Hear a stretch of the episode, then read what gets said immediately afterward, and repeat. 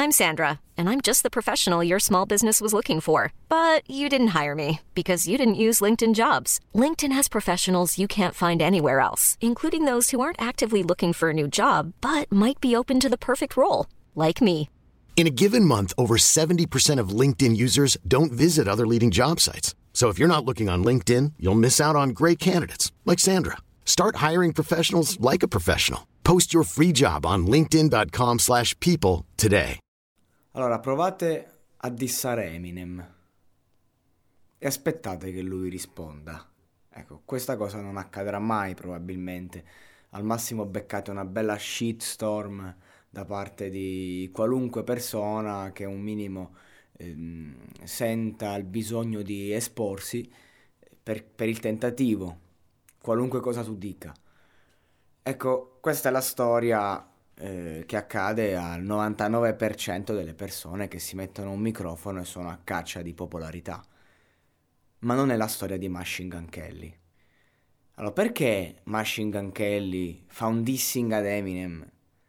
Sì, be- becca anche un sacco di insulti, eccetera, ma Eminem risponde?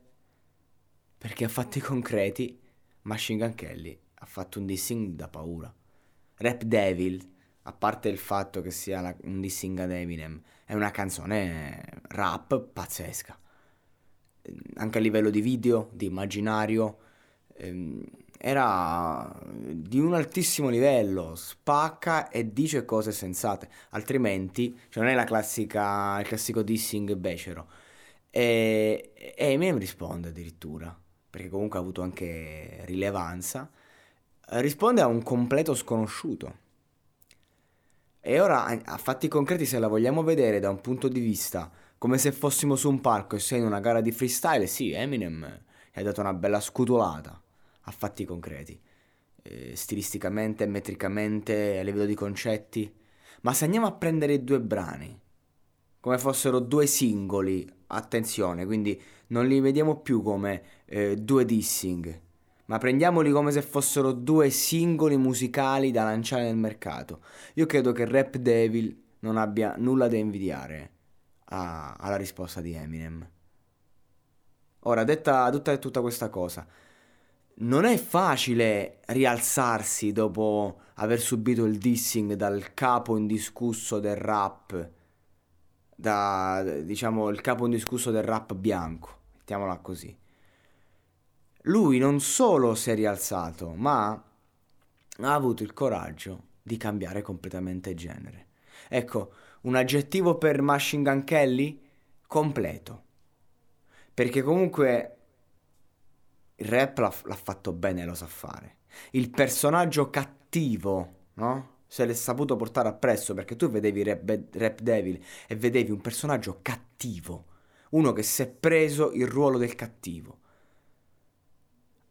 effettivamente a vederlo oggi non sembrerebbe affatto. Adesso che si è fatto crescere i capelli, eh, adesso ha preso il classico ruolo del teen idol dal punto di vista visivo e, e lui rappresenta eh, come fosse i Sun 41, ok, quel, quel mood lì. Eh, e infatti i The Killers, no? Magari i The Killers sono un po' più complessi, però, però mi è venuto in mente quella roba lì e, e sta facendo un sacco di, di, musica su un altro stile particolare, uno stile rock pop leggero, eh, che, che, però è un genere molto americano perché in Italia un genere come quello che sta facendo Machine Gun Kelly, un genere come Sam 41, non è facile da riportare per una questione sia stilistica che lirica.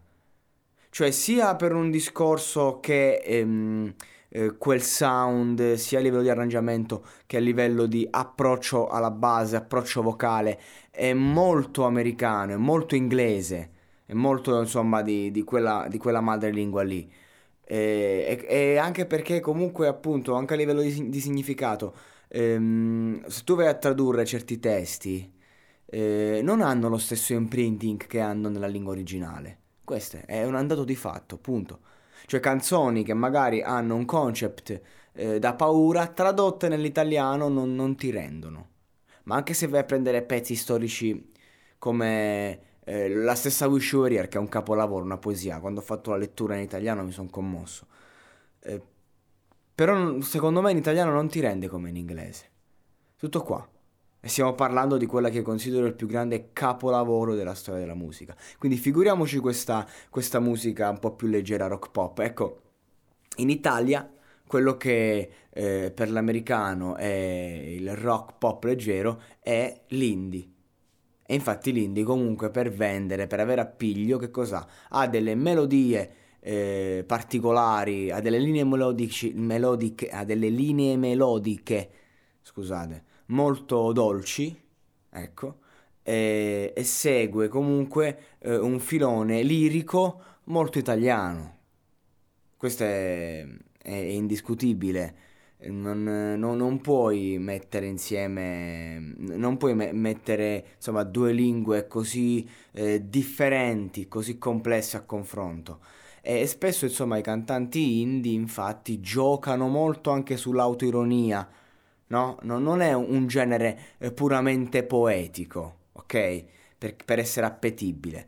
Gioca molto sulle linee melodiche e comunque noi abbiamo una storia eh, sia a livello di lingua che a livello musicale, eh, a livello melodica, eh, pazzesca. Cioè, nel senso, parliamo del fatto che le canzoni italiane storiche vengono cantate in tutto il mondo. Punto.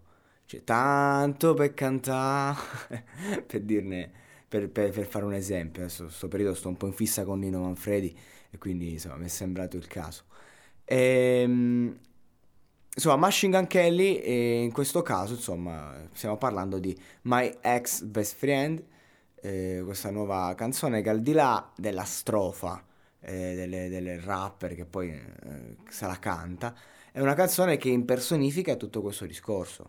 Anche la tematica parla delle sue ex eh, fidanzate, cioè, ehm, cioè, oddio, migliori amiche, perché comunque best friend, però ecco, anche lì, cioè, nel senso, vi immaginate una canzone che dice la mia, le mie vecchie migliori amiche, sarebbe inascoltabile come titolo. Basti pensare al modo in cui comunque la lingua inglese affronta il tema dell'amore. È tutto dall'interpretazione che deriva il significato, perché se io devo dire I love you a una persona, eh, a seconda di come la interpreto, può voler dire ti voglio bene, può voler dire ti amo. E questo è il concept.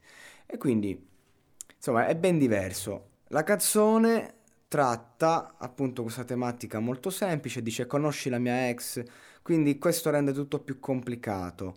Ho letto quei messaggi che hai inviato ai tuoi, non lo dirò mai. Hai camminato nella mia vita alle due del mattino, perché i miei ragazzi lo sapevano, ragazza, è la tua migliore amica. Comportati come se non mi vedessi, non farai finta. I tuoi occhi mi hanno già detto cosa non hai detto. Adesso andiamo sul sedile posteriore della macchina nera, torniamo a casa. Quando mi chiede è sbagliato, se mi viene in mente, siamo entrati ubriachi sull'ascensore quando ti ho baciato per la prima volta a New York, che lui dice New York City. Ecco, lo giuro su Dio, non mi innamoro mai, poi ti sei presentata, non mi è abbastanza. Ecco ragazzi, questo testo tradotto in italiano non vale un cazzo.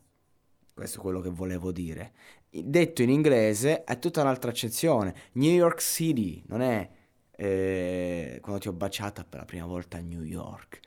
Te, te, la, te la, spegne, non, non, ti dà la possibilità di entrare appieno nel concept. Questo intendevo e credo che la lettura sia stata abbastanza chiara. Poi lui adesso ha questo look tutto ripulito, tutto teen idol e ci sta, a me onestamente lui piace e il fatto che non so che cosa dice quando l'ascolto mi piace ancora di più.